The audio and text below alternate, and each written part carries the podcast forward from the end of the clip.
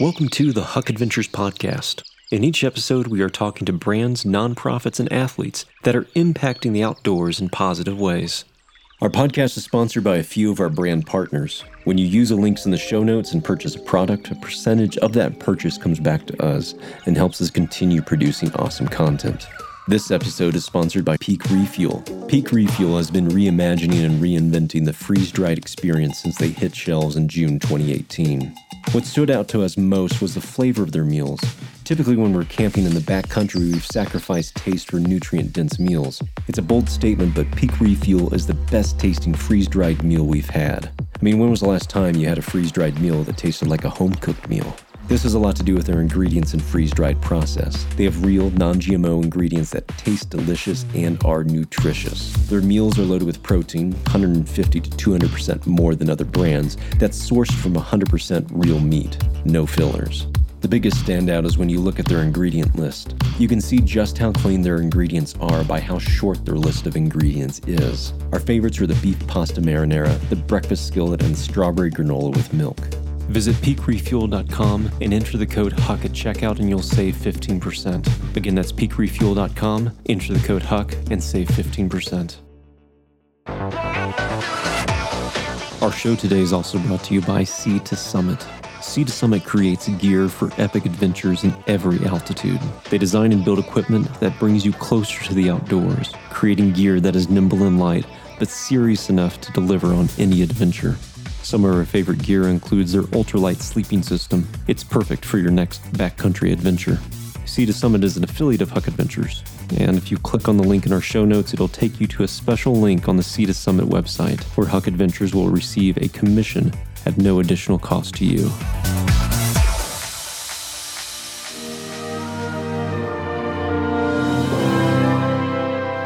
And now, on with the show. Welcome to another episode of the Huck Adventures podcast. I'm here with Dean, Director of Corporate Development at Leave No Trace. Welcome. Thanks. It's good to be here. Kind of kick things off. Um, tell me a little bit about yourself. You know, what led you on this journey to to Leave No Trace? Yeah, it's it's interesting. I've been out in Colorado for about 16 years now. I grew up in New York on Long Island, and I've always been involved in active sports when I was a child. Coming out to Colorado, I started to learn about backpacking and camping and just general kind of everything Colorado has to offer and Right. dabbled in a little bit of all of it.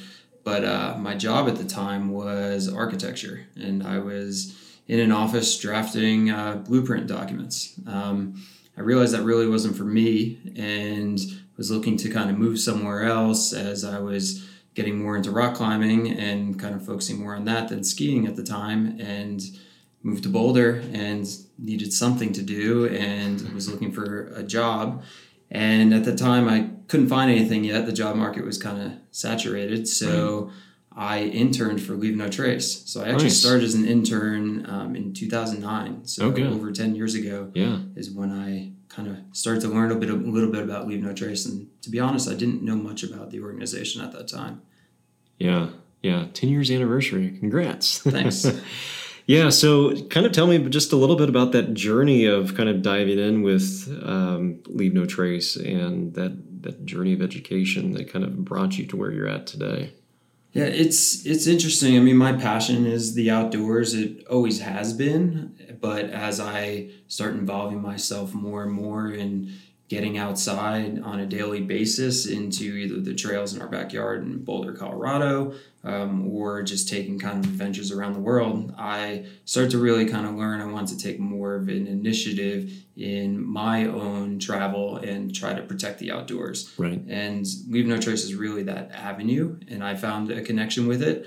And so that's why I've been around for so long in the organization because I really believe um, wholeheartedly in my own journeys, um, and I want to be able to kind of broadcast and spread that with others. Yeah, that's that's great. I mean, it's it's kind of funny just the the way that even just my own perception has changed since that time of being a child and not necessarily having that sense of awareness about the impact that littering can have or you know the times where we'd be just wandering through the woods and not exactly adhering to those leave no trace principles but i mean there was just like this i don't know like free ranging experience that we were just like there are no consequences to what we were doing, but there were truly consequences to what we were doing.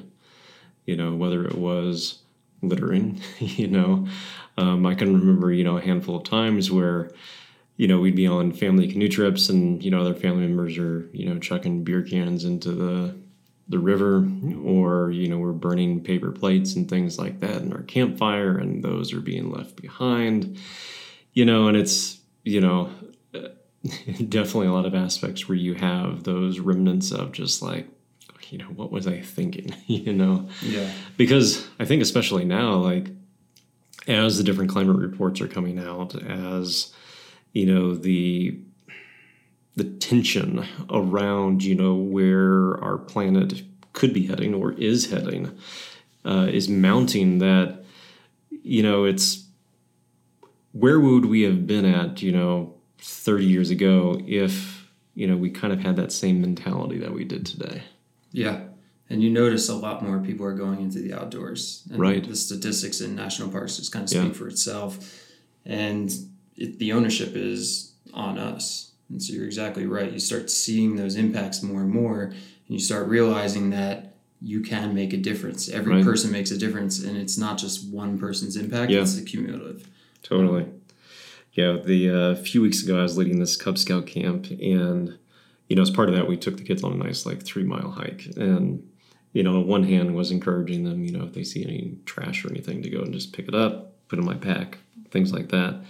But I mean, there it was a family outing, and so you know, he had kids from like almost two to ten-ish, and with that mix of things, you know, you had different ways that the kids were hiking, and so some were just like hiking, just you know, going as fast as possible, whereas others mostly my kids were just like, oh, look at this shiny rock. I want to take this rock off the trail and keep it for myself.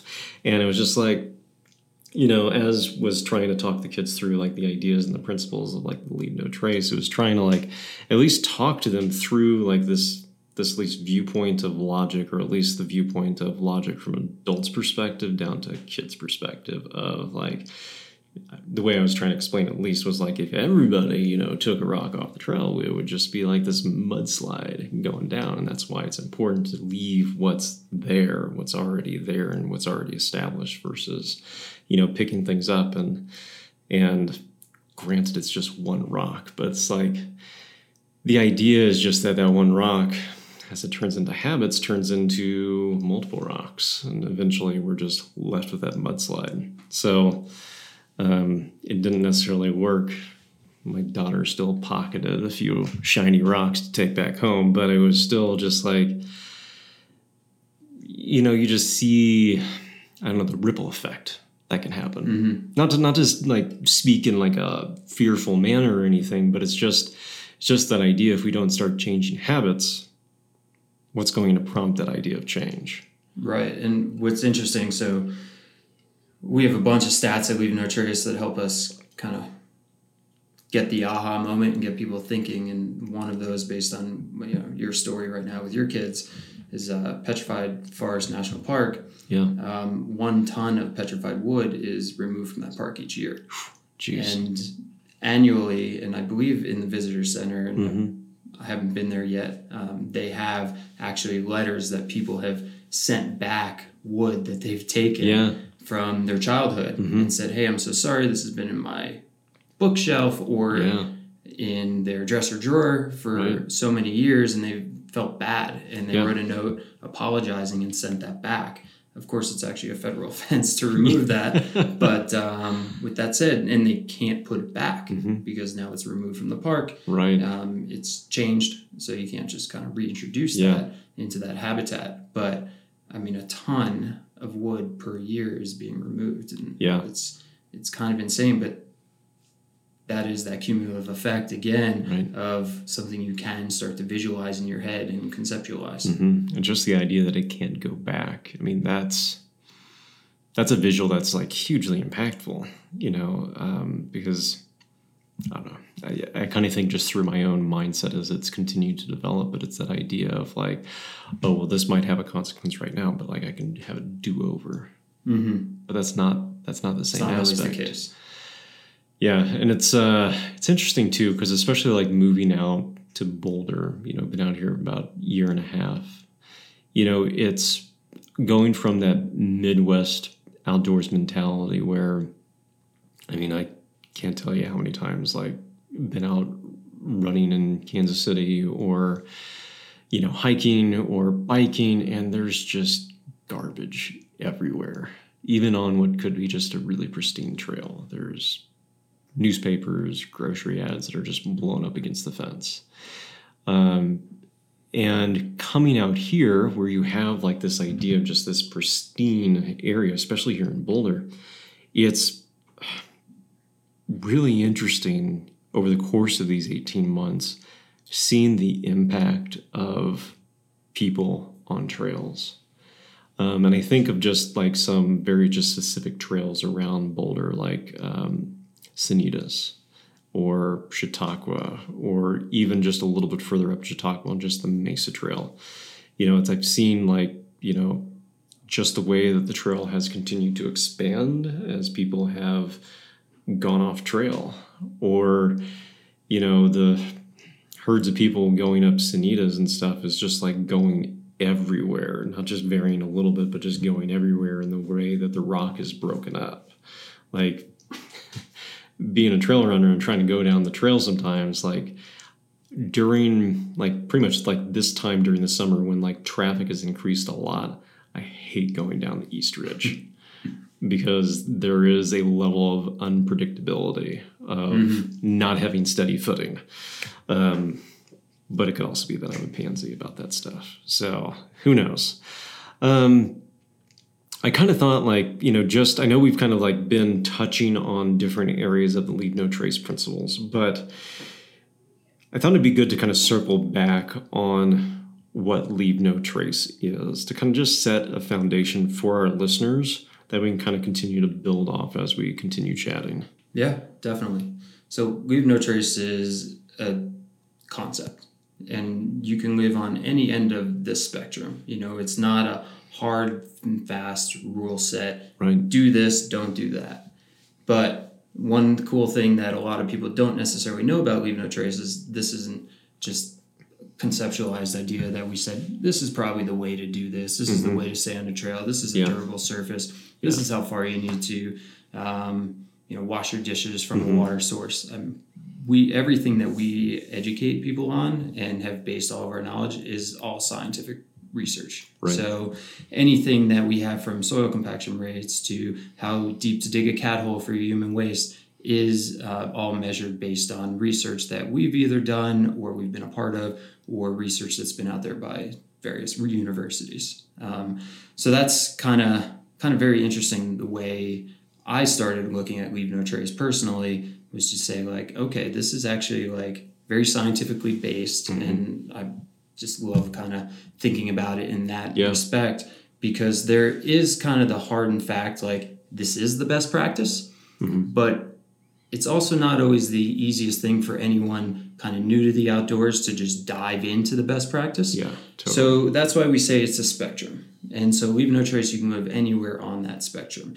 you can do one thing you could stick to trails or mm-hmm. always clean up after your pet or you can make sure that you're always packing out your human waste or even picking up litter after yeah. somebody else on the trail or making sure you pick up after yourself and we find that through some of our own uh, social research that people want to do the right thing they don't always just know what the right thing is to do yeah.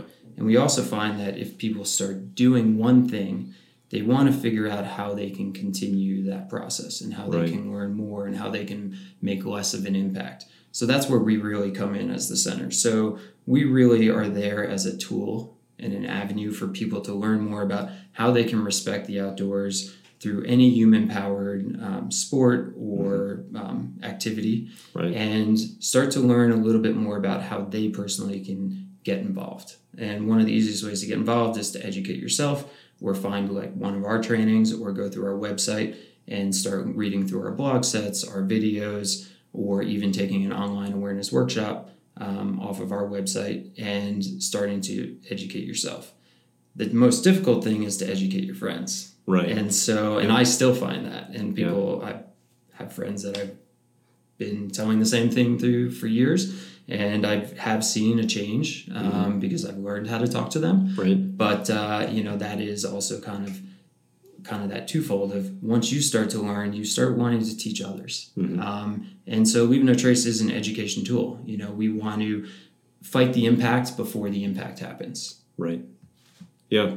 Um, can you do a breakdown of those leave no trace principles? Yeah. So there's seven different principles, um, and the first one is plan ahead and prepare, and that really is about like safety, finding out the rules and regulations of where you are going. Um, you know, can you have fires? Can you not have fires? Following, you know, what each land management um, says about that area. Because areas are different, whether you're in the desert of Moab or you're up here in Rocky Mountain National Park, they're two completely different landscapes. Yeah. So really understanding what you need to do and how you need to practice leave no trace in both of those landscapes becomes very important, Mm-hmm. um, especially when we're talking about like human waste or we're talking about wildlife.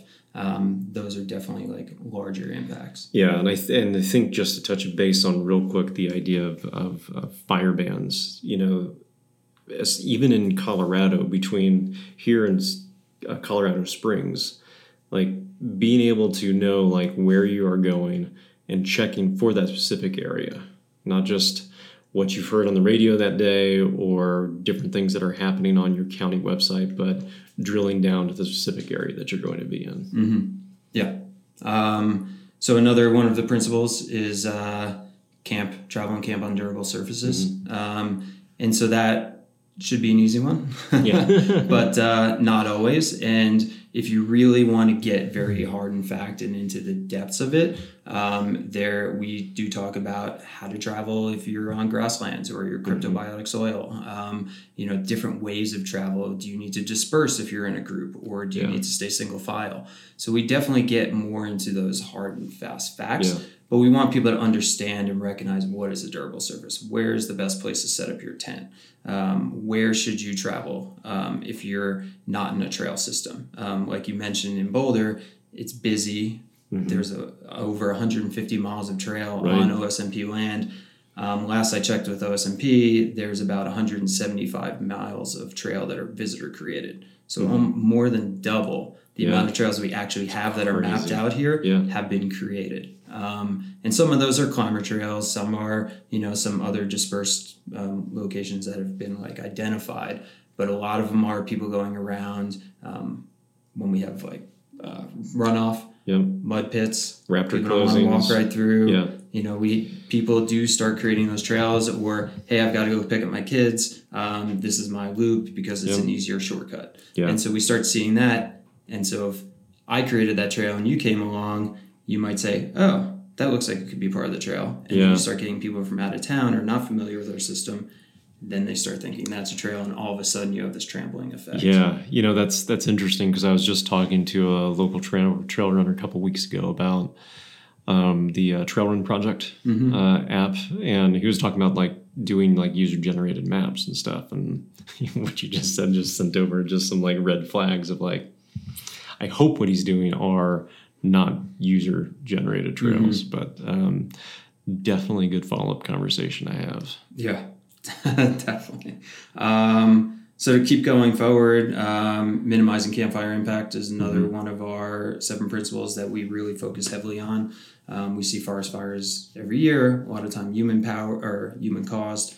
Um, so really trying to think about what your impact is, and then do even need a fire? Um, When I go out camping, I used to love fires. I still do, Right. but I when it's just me or me and a friend, typically we don't have fires. You know, Yeah. I prefer to enjoy the stars. Yeah. Um, or I use a stove, or if I need warmth, Mm-hmm. um, you know, I can kind of put on some hand warmers or Yeah. put on an extra layer. Um, I feel I get a lot more enjoyment and connection to nature. Mm-hmm. Um, but at the same time, it's fantastic to have a fire. We're pro fire, but we also want people to do it in a responsible way. If it's windy, maybe don't have one or have a smaller fire. Mm-hmm. Um, but you start seeing these big bonfires or Right. um, another thing that we had, uh, I think it was in Oregon a couple years ago, a mountain biker had burned his toilet paper, created a large forest Mm-hmm. fire. So really kind of thinking about what impact you might have because fires have obviously Yeah. are always in the news and are always creating Yeah. much larger of an issue. Definitely. So um, another principle is uh, respecting wildlife. So we do a lot of education models based on um, distance from wildlife. What's a safe, appropriate distance to stay away from wildlife? Um, also, we talk a lot about bear country um, and food storage. So that's where we really start kind of thinking about like how can we still interact with wildlife, but from a, uh, a safe distance to not habituate them with food. I mean, they're it's fine for a deer to be habituated. I mean, I was just driving down Boulder Canyon yesterday, and there's a deer right on the side of the road, um, and it's two feet from my car as I'm driving down the road, Right. In- kind of on the side lane, and there's not much you can do about it. That deer's pretty habituated. It's Yeah. used to cars, it's used to humans. Mm-hmm. But let's say if I start feeding that deer, it starts Yeah. becoming habituated with food conditioning, Mm-hmm. and then you start having a problem. Right. So then you start having that deer, and that deer could potentially start becoming food aggressive. You see that a lot with chipmunks if Right. you're out in a park. Yep. Um, chipmunk, somebody keeps feeding it, or it's used to seeing, you know, it relates people to food, Right. and then it can become aggressive. Yeah. Um, and then we also see that with bears as well, especially here in our backyard. Bears coming down on the hill and Mm-hmm. getting into garbage cans, um, and we all kind of know what happens after we start feeding bears. Yeah, totally. I mean, there's there's that spot on Green Mountain where there's apple trees, and that was where I had my first bear experience. Just foraging for apples last fall, and coming down off the trail is just like there's this big black thing in the uh, the middle of the trail, and I put on my brakes. He put it on his brakes. We like looked at each other, and you know, did the whole uh, you know, make myself look big, make lots of noise, blow my little whistle and all that stuff. And he like scurried off. But, but yeah, I mean, it's like, I think a part of the wildlife thing is to at least always be prepared, but also like, you never know what to expect. Mm-hmm. You know, whether Sure. it's running into rattlesnakes on the trail, mountain lions, bears, oh my.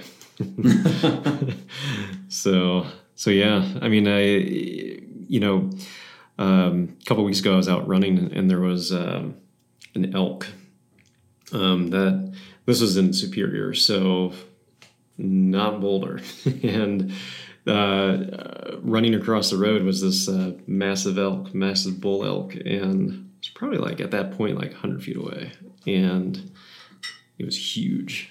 And it was just like keep my distance, keep my eye on, and all that stuff. But then I look over, and hiding behind a telephone pole is another uh, elk, just staring at me. And you know, it's like stuff like that. I mean, it's just like, you know, don't panic. You know, first and foremost, but then also just being aware of your movements and being present within yourself and what you're doing and the people around you, so that you know you aren't disturbing things. Yeah. Yeah, during that same Cub Scout camp, uh, there was a female elk that wandered through camp in the morning, and you know, one of my friends who was camping out, he when the elk was pushing it up against his tent, he thought it was a kid and was just like, "Get away! It's six o'clock in the morning!" You know, pushing it away without realizing what it was until later, and you know, wildlife is wild, and will continue to be so. Yeah, very true. um, and then also, we, we did touch on the seventh principle of leave what you find when we were talking about the petrified wood and the rocks when your kids were looking to take them. Um, you know, we, we really want to kind of leave nature where it is. Um, that also means, you know, moving rocks. Um, Right. One of my examples I was thinking when you were talking about rocks, Mm-hmm. actually a visual impact is when you're in Zion National Park right below the Narrows. Um, people stack rocks and start creating these Yeah. little rock cairns. And sometimes rock cairns are fine because they're there, they're set to be used as a guide. Right. Um, and those are like approved um, or, you know, used for marking a trail if Yeah. something's very faint. Um, but you start seeing one person do it and then you see another and then now it's a thing. Yeah. And you have to like, I've got to go make my rock stack. You know, Right. people are going down to the river, moving the rocks away.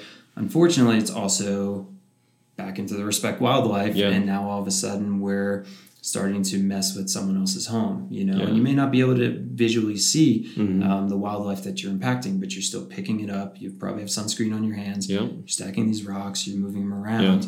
um, it does to me personally becomes a visual impact. Mhm. Um, you know, it's that question: is it art or is it not? Um, Yeah. And to me, I don't see it as art. I see it as nature kind of being disturbed. Right. Um, and people definitely have their different opinions, and that's why I keep saying leave no trace is on a spectrum because some Yeah. people feel that's fine, but they may be very dedicated to Yeah. staying on the trail. And again, you start thinking in that mindset, you start kind of involving all of the seven principles and starting Yeah. to dive in. Um, and so, same with like wildflowers, Mhm. you know, picking wildflowers. Yeah. And, you know, kind of the way we always think, and I like to tell people is, you know, probably is going to look cooler out in nature than on your bookshelf or Yeah. in your sock drawer. right. You know, and that's where I, like I've heard people be like, you know, you're right, and then maybe like drop an elk shard that they Yeah. found.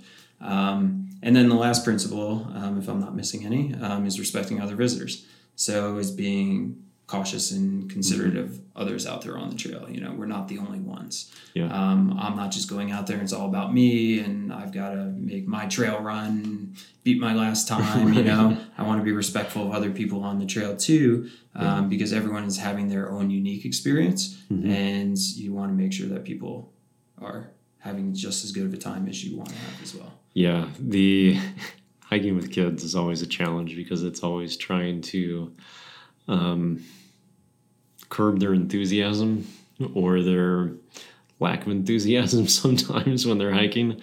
Because, you know, I mean, I uh, almost eight, almost five, and almost two. And so, like, the entire spectrum of really enjoying hiking down to like whining and complaining for better or worse. I love my kids, just clarify.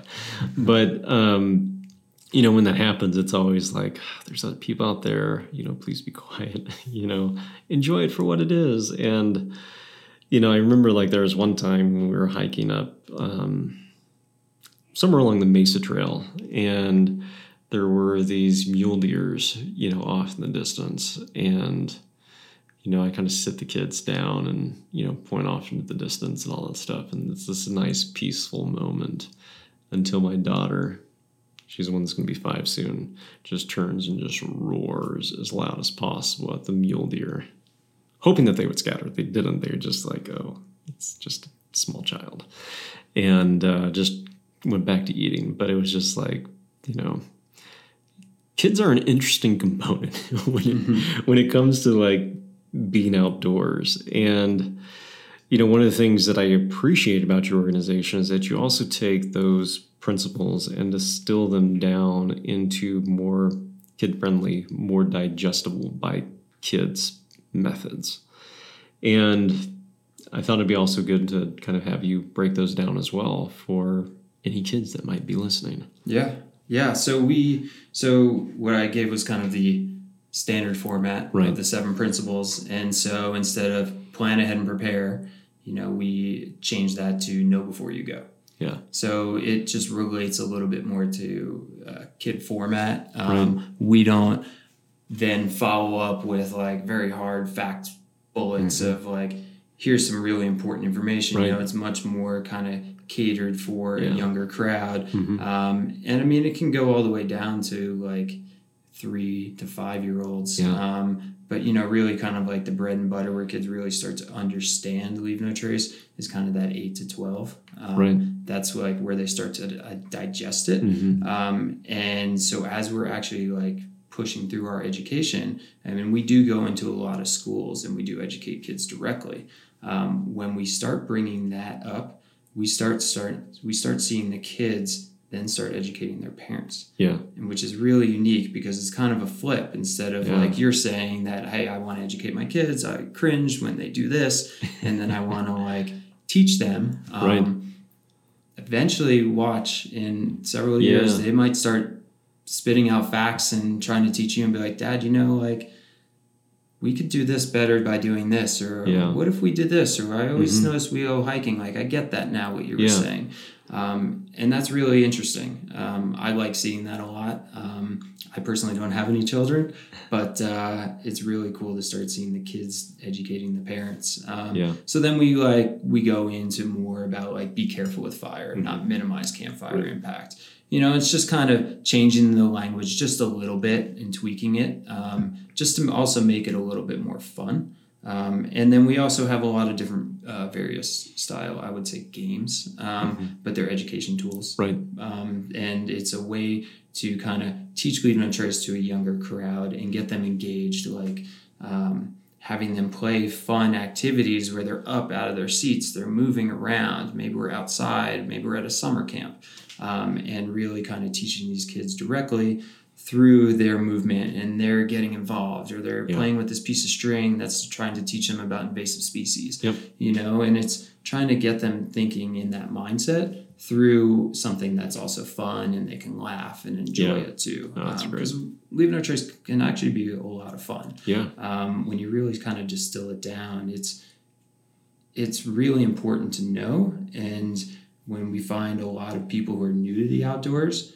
start connecting to our organization they start to feel comfortable going out to the environment um, Yeah. with a group or their friends um, they start to feel like i have an understanding for the outdoors because i understand how to respect it um, which is also really interesting that we've been finding out in the past several years um, people who are connected to our organization are also very connected to the outdoors Yeah. No, that's great. Like I know like one of the like moments that I had with my son where I felt like was starting to like things were starting to click because I was just having conversations with him about like the outdoors and the impact we have with it. Uh, we were going up Green Mountain and was talking about and I hope my fact is right. Otherwise, I lied to him. But uh, like Green Mountain was like the one of the first like trails that was carved out in Boulder. Um, I, I forget the story of it. It was something to do with like the um, original like mining community or something like that. My facts could be completely off, but it was part of it that started connecting with him was like the history and like the idea that this has at least in his mind, being a always has been. And that kind of led up to these conversations about just like, you know, it's not so much about like his present, his his sense of the present, but it's, you know, making sure that within the present we're maintaining what has always been there. And at the same time too, not doing anything that has an impact that's going to impact the future of it. And it was interesting just having this conversation with him because I could kind of see like the light going off in his head.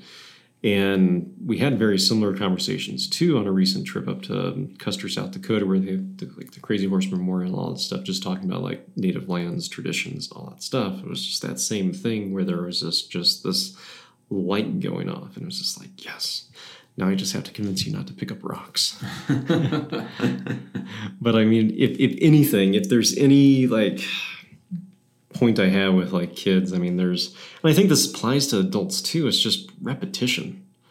Like creating that sense of habit around the things that you're always telling your kids, you know, um, about those leave no trace principles or just about like being in the outdoors and continuing to repeat so that habits start to form.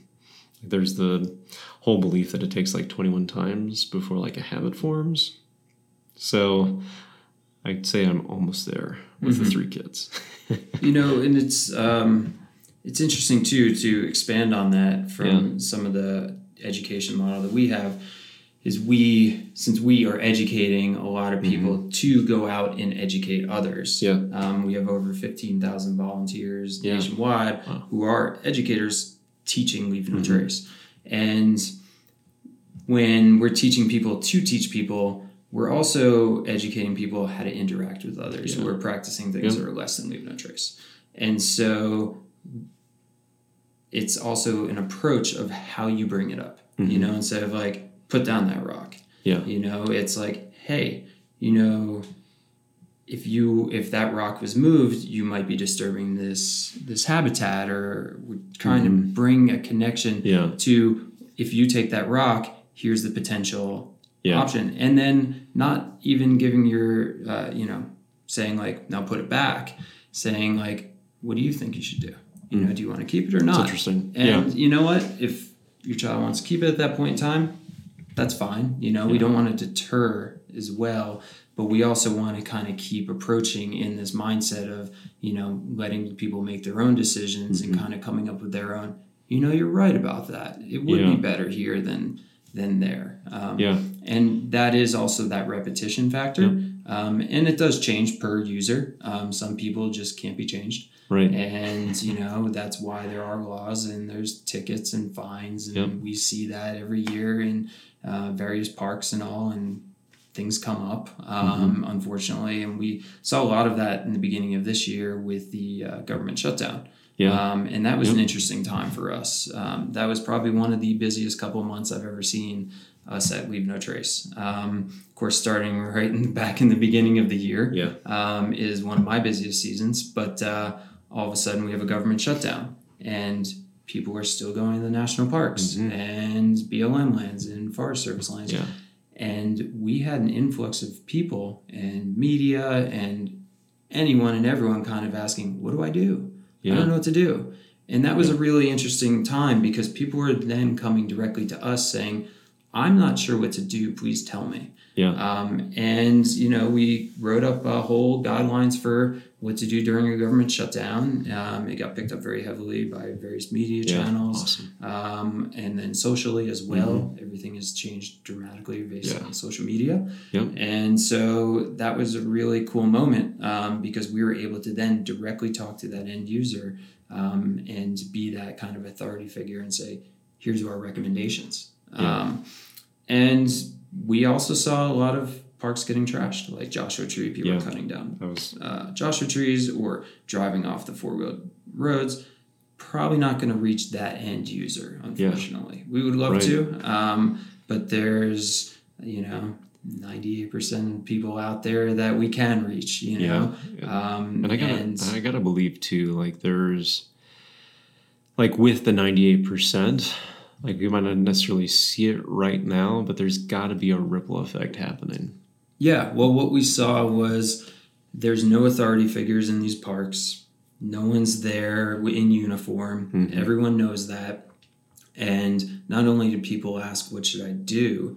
but they were kind of wondering, like, should I go to these parks? Mhm. Um, and then we see these impacts in these parks, like a pit toilet's closed, and now all of a sudden you have like people bringing in wag bags, but they don't know where to put those Yeah. and they're putting them next to the pit toilets. And so we start seeing these impacts, um, and we start realizing that like we do need the authority figures out there, Mm-hmm. but if we all don't do our part and stay on the trails and keep these clean, it really is all about us. You know, Yeah. things change, politics change, everything kind of like adjusts, you know, Mhm. and it, uh, what landscape you're in also changes. Um, you know, there may not be a lot of land managers in a certain park, or you go to Yosemite and there's people all over the place.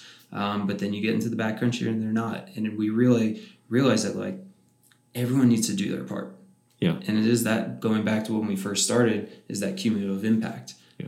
Um, you could do one thing, I could do another, someone else could do another, and all of a sudden now it's visual. Yeah. Um, and that's kind of like that big aha moment for us as well Yeah. of okay, how do we start expanding this more? Mm-hmm. And a lot of our answers at that point in time were, you know, let's reach out to people socially. Let's start getting the word out there as far and wide as we can Right. and kind of talking about why this is important because everyone's starting to see this impact Mhm. happen right in front of them over the course of a month and a half.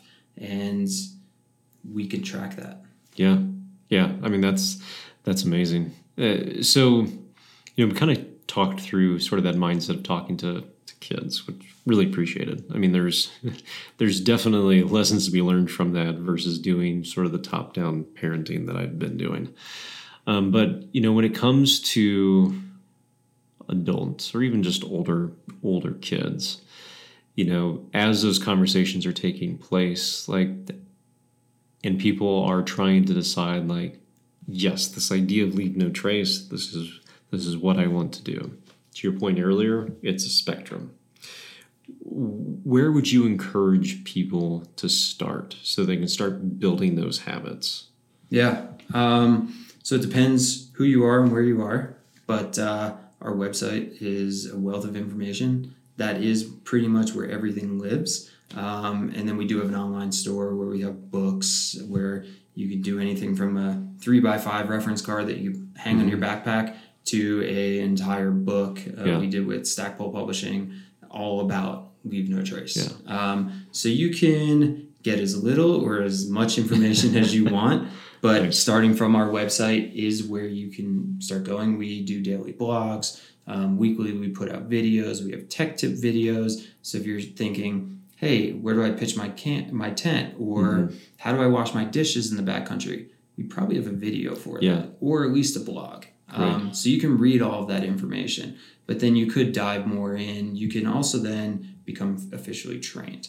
So you can take a trainer course, which is a two day course, or you can become a master educator if you want mm-hmm. to go out and teach others. And that's nice. a five day course. And typically they're either backpacking or, I mean, there's horse use master yeah. educator courses. Yeah. Um, oh, there's kayaking yeah. master educator courses. Most of them are backpacking style. And you do go out into the backcountry and you learn. And not only are you learning, you're also teaching. Yeah. So everyone on that course is teaching everyone else. Yeah. And then you're also um, critiqued on your teaching style because we don't only just talk about teaching leaving a trace, we talk about how to teach it mm. um, to others so they start grasping it and yeah. understanding it. That's well. awesome. Yeah, that's great.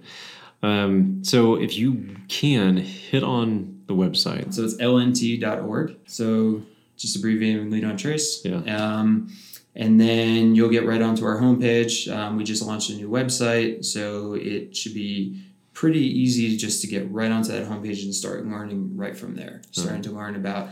You can even scroll down. If you scroll down, I believe half of the homepage, you can start looking at various impacts. And if you click on like wildfires, mm-hmm. you can start learning directly about fires oh, from great. there. Um, yeah. You can then kind of navigate through the seven principles, like I mentioned, um, and we even we don't just bullet them out of what to do. We kind of talk through it. So it's almost like if you were in a conversation with us, um, you start getting that information and kind of a user level. Yeah, that's awesome. Yeah, so lnt.org. Yep. And then cool. also, if you look us up, uh, our Instagram page mm-hmm. is also a great wealth of information. We're always kind of putting out either trivia or um, where we are in the country if we're doing okay. some specific inf- uh, specific kind of education or working with a specific land management unit. Um, so we put out information through that, or also shareables of recent blogs or videos. Like I just mentioned, we um, we did one of how to poop in the backcountry, um, always and important. what to do with that. Um, yeah. So that launched. I think that happened actually today. Um, and then also we have a Facebook page and then a YouTube channel as well, where all those videos are hosted. Great, great. Well, cool. Um, one of the things I thought we'd hit on just as um, to kind of wrap things up. So I mean, biggest reason why we're having you here on the podcast is because you are one of our nonprofit partners for Huck Adventures. Um, and we are creeping steady, steadily closer and closer to our launch date. Um, right now, we have the app in beta, and if anyone's listening, they're like, "Ooh, I like to really test beta apps." Shoot us an email um, info at huckadventures.com. But the reason I bring this up though is that as we get ready for launch, one of the things that users will experience when they download the app and sign in and create their account is that they'll have the ability to select a nonprofit.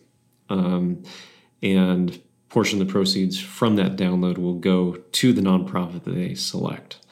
So Leave No Trace, um, several other of our partners that we've had on the podcast and past episodes will be listed on there as well. Can't thank you all enough for being one of our nonprofit partners. Definitely excited for things to come. Yeah, we're excited to be a part of this. You know, psyched for the launch um, since we've been talking about it for the past maybe year now. Um, and so it's it's creeping up, like you said, yeah. and, and, and coming up. And yeah, we're we're excited for the the donation piece. Um, I mean, we are funded by individual giving um, mm-hmm. and also uh, various corporations. And so that is how we're able to kind of create, grow, and disseminate our information. Um, we do over 600 events through our partnership with Subaru of America. So we have four teams that travel around the country Yeah. and provide this information um, and education for free. So we go into schools and universities, festivals. Um, so we're around, um, and you can find us on our website. We do have an online calendar, um, but we're excited to like start working with you guys and learning more about who you're reaching out to and how we can start disseminating leave no trace information into let's say mountain biking if people Yeah. are interested in mountain biking or they select rock climbing when they uh, sign up for the app or they've been in the app and they want to start meeting up with other people who are climbing um, we can hit them up with rock climbing information because Yeah. leave no trace everything Right. i've mentioned we do also have it disseminated down into sport specifics Yeah. so we're really excited to be able to Yeah. tap into that end user um, and start educating them through uh, Huck Adventures. Yeah. Well, I mean, we we mentioned earlier like the the idea of that ripple effect, and I mean, part of our hope, and I mean, this extends to to leave no trace, but also with our other nonprofit partners, but also our brand partners too. But the hope is that as this app launches, like the goal is to connect people in the outdoors and that as people connect and have more richer and deeper experiences they are going to branch out and connect with people. And as they're connecting in those ways with us being able to kind of spread that knowledge you know with partners like leave no trace like that ripple effect of them doing good for themselves in the outdoor community and the world will just kind of continue to expand Yeah, that's that's the hope. that's what we like to see. Yeah. No, it's awesome. So, final question: Since uh, Subaru is a sponsor, have they shared what makes a Subaru a Subaru with you? yeah, um, I've actually I work heavily with them. They've been a Yeah. partner for 20 years. We're 25 years old this year. Oh, wow. So this is our 25th anniversary Yeah. year, um, which is really exciting because we're planning for the next 25 years right now. Yeah, that's Um, awesome. But uh, we do actually, like I mentioned, we have four teams that live out on the road. They live out of Subaru Ascents Nice. um, and do those 600 events per year. We do now have a fifth team. Um, and I was lucky enough to go on the Subaru plant tour in Indianapolis um, and learn about how they make their cars um, zero waste. And so they actually will, like, when parts come in styrofoam packaging, they mark them and they send them right back Yeah. and the their suppliers they hold accountable for that and to send back the new parts in Yeah. the same packaging Holy yeah. um, or like the way they stamp out the metal um, there's zero there's literally zero waste coming out of that Wow. plant um, so if you buy an outback it's made with there's no waste that has been pushed through there Dang, that is um, crazy. And so we've actually worked with them, National Park Conservation Association, the NPCA, um, and then we've also worked with Grand Tetons, Denali National Park, and Yosemite as three pilot parks to bring this concept of zero waste of their expertise Yeah. into the national park. Um, so we actually have that fifth tour right now, which is en route. They're just Yeah. across the border into Canada. um, I think it's a 10 day drive from the Tetons to Oh, yeah. Denali. Um, so hopefully, you know, they're having fun and listening to radio and singing songs. Um, but uh, they'll be up there for a month and they'll be working with people at the Denali Visitor Center. Mm-hmm. They'll be at the Alyeska Blueberry Festival and the surrounding communities, um, talking to people about single use products. Um, I see you have a Klean Kanteen here. Yeah. You know, they're a partner of that Yep. as well. Of people, you know, not buying single use products and Yeah. thinking about what they bring into these parks. Because we want to take the parks out of the waste management business Right. and into the park management Yeah. business. And oh, I mean, a great expense is trucking uh, the waste that we all bring into these parks. Yeah. So if we can do our part to bring less, we also can start, you know, thinking about how can we make these parks better? How can we put in more resources that are needed? Yep. Um, and then we'll be down in Yosemite, and we'll finish with the Yosemite facelift, which is about a two thousand person four day Yeah. cleanup event, um, Wow. which is one of my favorite events I ever Yeah. go to. That's um, amazing. That sounds yeah, awesome. so they have shared that with me quite a yeah, bit. I mean that is that is like the best explanation I've gotten about what makes Subaru a Subaru. yeah, Typically, when I ask it, I get like a joke in return because I'm somewhat asking this tongue in cheek, but I mean that's a fantastic story. Yeah, I, that was the three minute answer. Yeah, no, I I had no idea about that about Subaru, but I mean that makes them more awesome in my book.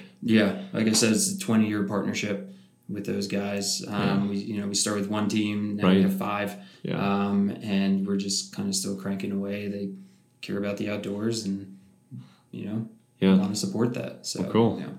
Well, that's a great. On top of all of our other outdoor partners, um, most outdoor industry as well. Yeah. So, um, yeah, we're excited to be working with corporations that care about the outdoors and just want to support it financially and then also share our story yeah. um, which is the power of kind of everyone talking about it. Mm-hmm. exactly. Exactly. Well that's a great way to end it. Um, go buy a subaru. Um, but yeah i can't appreciate you enough for coming out. Yeah thanks so much. Thanks for having me. No problem. Thanks for joining us today. Don't forget to follow Huck Adventures on Facebook, Twitter, and Instagram.